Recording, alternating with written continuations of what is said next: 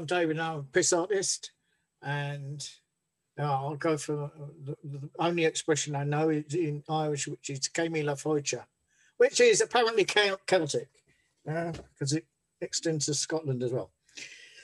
Right, uh, right. Why would what would you like me to start with? Oh my god, I could do, I could be very, very, I could do some of these powerful people and do the twelve steps and have know, and have how many cassettes you got in here? Like four cassettes in there and uh, anyone wanting one of these bloody things, I could be really, really important, but I'm not. I'm not at all important. And uh, uh because this fella here is reminded, he's reminded me of a particular 12 step I did, and I'll have come on to him. So, where did I, how did I get here? Well, I presented myself, um, I rang up a certain place and I said, Oh, my wife has left. And the fella said, Well, come and have a chat with me tomorrow. And so I ended up I thought, I don't want him to know too much. I remember him saying, How much do you drink? And it was like, Only a couple of pints. And when I get drunk, the wife has a good laugh about it. And then we all have a good laugh. And uh, that's it. And, and they asked me a load of silly questions. And it was all about my marriage. You know, it was all about my marriage, which was on the rocks. All this sort of stuff. I was also losing a job. And I was also didn't uh, also trying to hide from the bailiffs because they wanted the council tax or something, oh, the rates. Yeah. And uh, all this. And um, and he, this geezer, he had the audacity to say to me, he said, um, a doctor will tell you this if you want. He said, but you have alcohol related behavior. To which I said, Do you call him an alcoholic? And he said, Oh no. He said, That's your privilege. You know, I knew he was he was a good AA member because he used to go every Monday. And as far as I knew, in London on Monday, that was the AA meeting for the week. And they all did whatever they do. You know, I knew he went on Mondays. And uh, so anyway, he gave me this little booklet, you know, and he said, uh, here you are, and there's all these meetings and you can go to any one of them. He said, you try that one, you probably like that. He said, don't go to that one in Lewisham because they don't smoke there and you're a smoker. And I was a smoker there at that time. Um, I was going through it. I thought, bloody hell, there's that many? How many? How many? And I went through the lot of them. It started with the Akron on Monday. That was the first one, the first entry. And it ended with the young people's group on a Sunday on the back page. And yeah, I did them all. Yeah, no, no, I didn't do them all. Who's going to do 400 meetings? I went to some and they was closed. Uh, but, you know, uh, anyway, I, I, went back to see this geezer after four days because my wife had sent me, uh, been to see a solicitor and sent me the letter, you know, we're going to divorce you, whatever it says. And uh, so I thought, I'll fucking show you. And I went down the pub, you know, and I went down, I think it was called the Three Tuns in Blackheath uh, and I didn't get nearly as drunk as I wanted to be, and it just wasn't working for me. And somehow I got, I managed to to uh, get home. I don't know how. I really don't know how. And uh, and I, there, there, there, was a there was a TV program that was going on the rounds at the time, and, and it was called The Incredible Hulk, and there was this geezer on it, Dr. David Banner, and he would say, you wouldn't don't get me angry you wouldn't like me when i'm angry because really i was i knew exactly where he was because i went green and you know i went fucking mad and i pumped myself up with adrenaline if i got angry. And that's how i was. I really was as, as like that. I mean and I, it was like a hair trigger you know it really was. It was it was fucking awful. So anyway after i'd been to after I'd got this terrible bombshell and they said, you'll have to start again. Uh, I actually looked through these meetings, and I thought, well, which one am I going to go to? And I thought, well, I'm not going to go to one that's round the corner. And people there might know me. How, what will they think?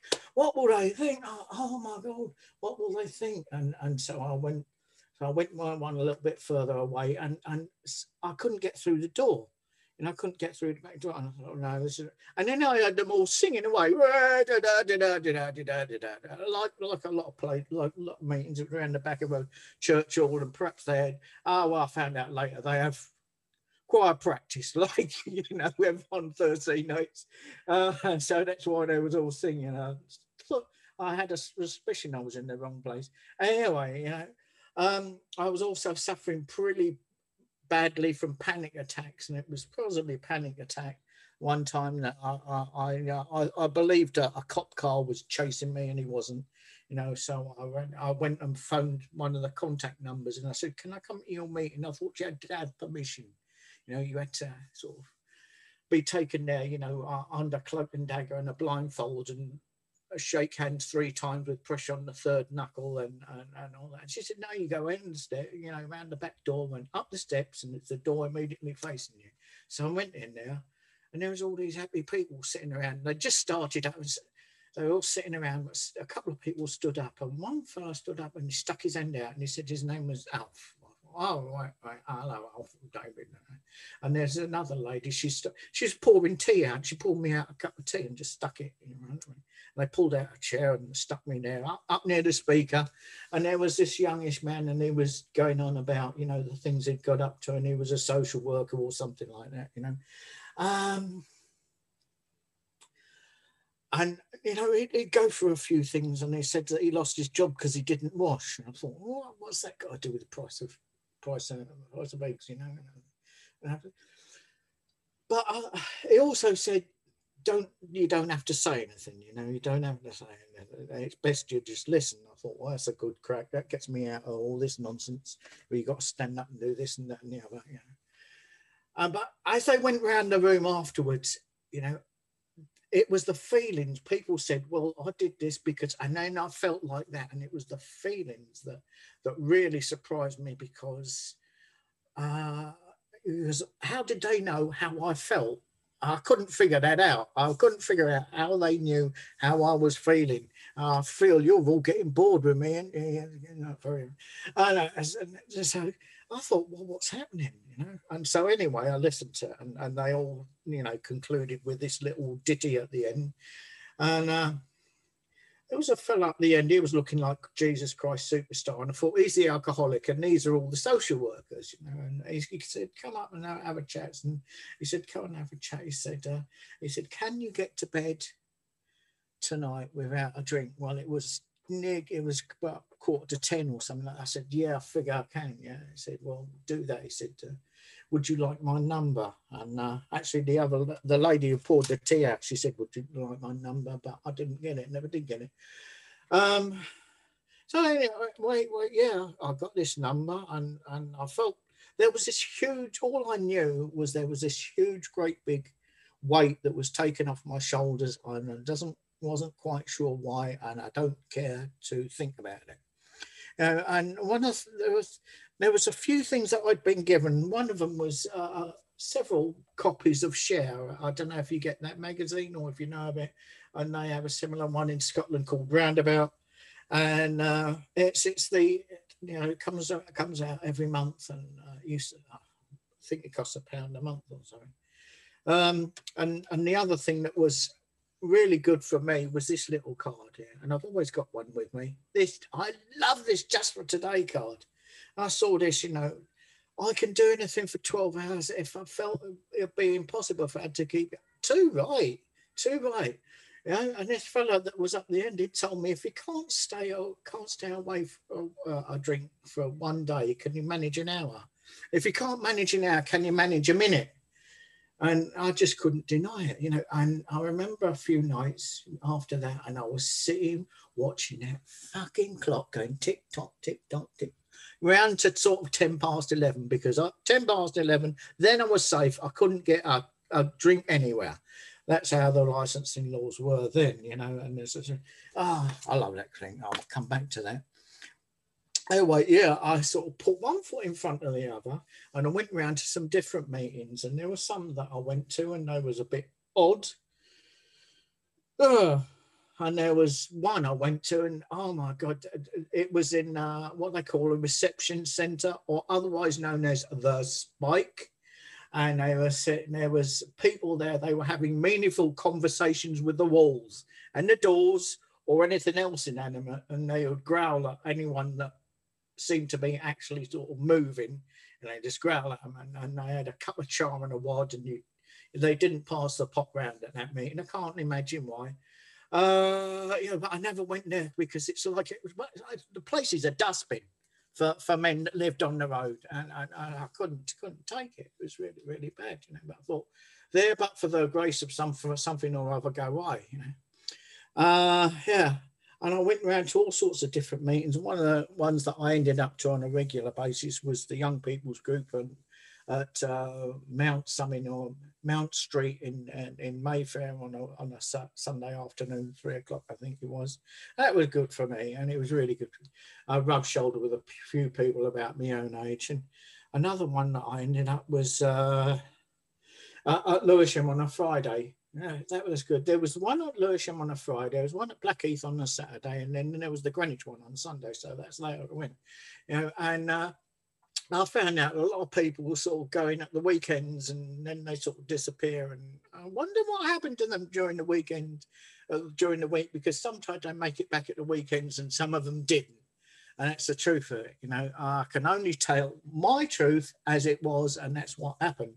Uh, anyway, I sort of stuck around, and I remember I sort of ended up sort of being sort of pally with three or four blokes uh, uh about that time. And not, not they was particularly wonderful at going, oh, this is, you know, here we go. We do step one and then we do step two. No, they didn't do any of that. And I said, all you got to do is stick around and listen, you know. And and I found when, when I heard people saying, um, I did this, you know, and, and I went out and I, I, I, went on the thief or whatever, you know, and I felt like a complete asshole, you know. I, I thought, and then I went and got drunk, you know, and I listen, listen to people and what they, they've always got great ideas of how they know how they were doing it wrong this time and how they were doing it wrong the last time, but now they've got it right.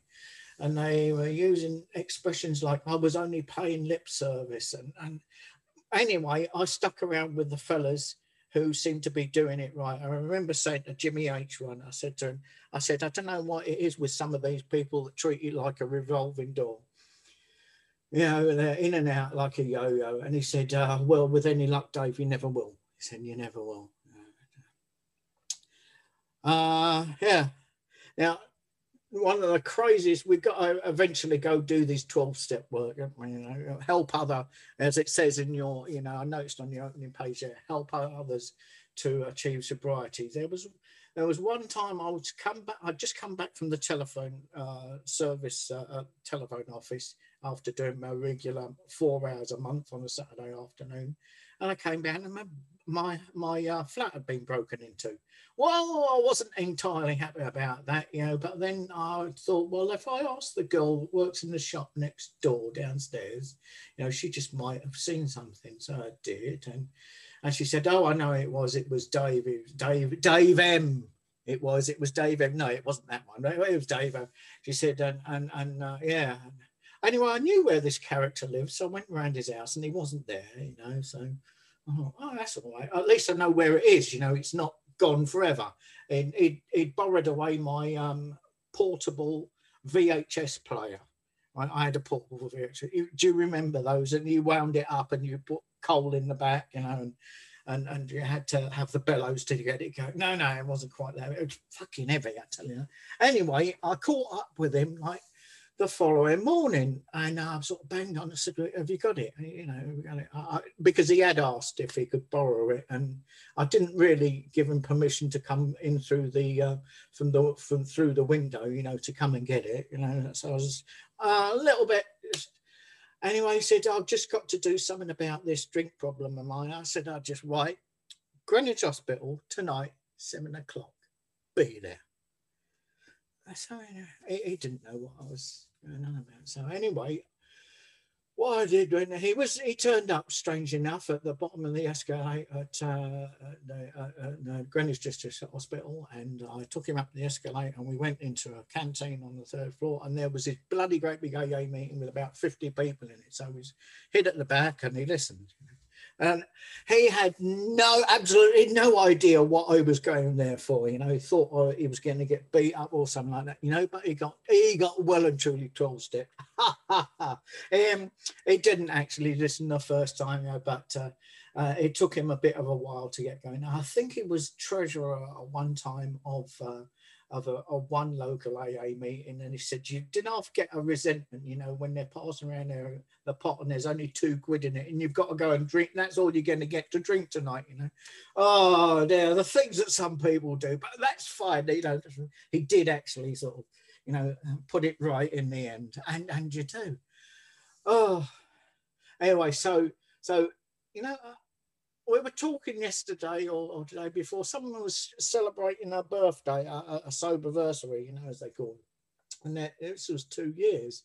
And I, I, for some reason, I don't really remember the first year, but I do remember the second. And I got to this particular date, and uh, my, uh, my girlfriend at the time, she'd even baked me a little cake, and that was cute, you know uh, for my second one. So I went to a meeting, of course, you know, said, oh, two years. And I don't know why, but I, can only conclude that it's because most alcoholics that I know are not very good at counting beyond one, you know, because when the doctor says how much you drank, it's only a couple.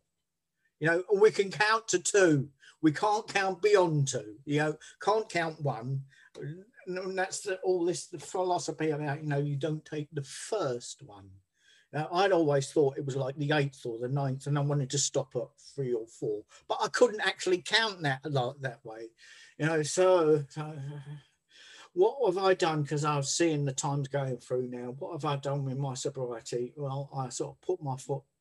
Um, um, oh yes, I was on the telephone doing telephone duty on regular basis. Became the telephone liaison officer and all that nonsense. Then they all got rather snooty and snitchy with me, you know. Perhaps there was a, some jealousy floating around, but I spoke to some of my members that was close to me, including the four guys. Do you know the three or four guys that that, that I used to bump shoulders with? They're still around, and it's a bloody long time later. Do you know how long? Well, you're going to find out. There you go. I fell down. There you go. If you're good at Roman numerals, you are. If you're not, you're not. Right? But, uh, I, I've been so privileged. I really have been so privileged to be around AA for this lot of time now.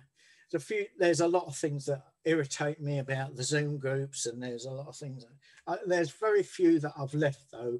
There was one fella. He was saying the difference between the men. He was an Irishman the difference between the men and the boys in AA is that they, they, you know, they follow in the footsteps of Jesus Christ. Well, I let him say it once and get away with it. The second time, I just stood up. I walked out of that meeting. I got in my car and I drove to the nearest other meeting. And I spoke to a member after, Big Roy, the insurance bloke. He said, "We do have a few." Um, band pots lurk around. You can't help it, you know, in this sort of thing oh. and usually it's it's these people that go, you've got to do this and you've got to do. Oh, God, I was, I was, yeah, I was recounting uh, a situation, you know, um, within the last year, and there was a fella, and they had the WhatsApp group and their own chit chat, chit chat, chit chat in the WhatsApp, and seems an awful lot of shit goes on in there that I don't approve of, and I certainly don't like the people who cannot divide spirituality and uh, sobriety and religion. Keep religion out. If religion kept us sober, we'd all go back to church. There'd be no bloody need for AA and we'd all live happily ever after. Well, no, it didn't quite work that way. And I found that the way that makes it work for me is, is, is you know, I don't treat everyone like an arsehole. Um, no one treats me like an arsehole. And we all get along happy. And I'm not, I really don't know how it works. I really don't bloody well care, you know, but there's the, there's the thing. It works. It's done me well for 40 odd years. Whoa, ho, I've had it at last. And yet I still find this little, this little card, I find that a tall order. I find it a tall order. It's great to be here. And there's my picture of a I haven't been to the moon, but it's on the bucket list. No, not. I've been to some places, been some great places, and I, I hope to be going to Canada in uh, 2025 when the uh, for the international convention. Oh, right, I've talked too fucking much, Dave. Help me out here. Thank you very much.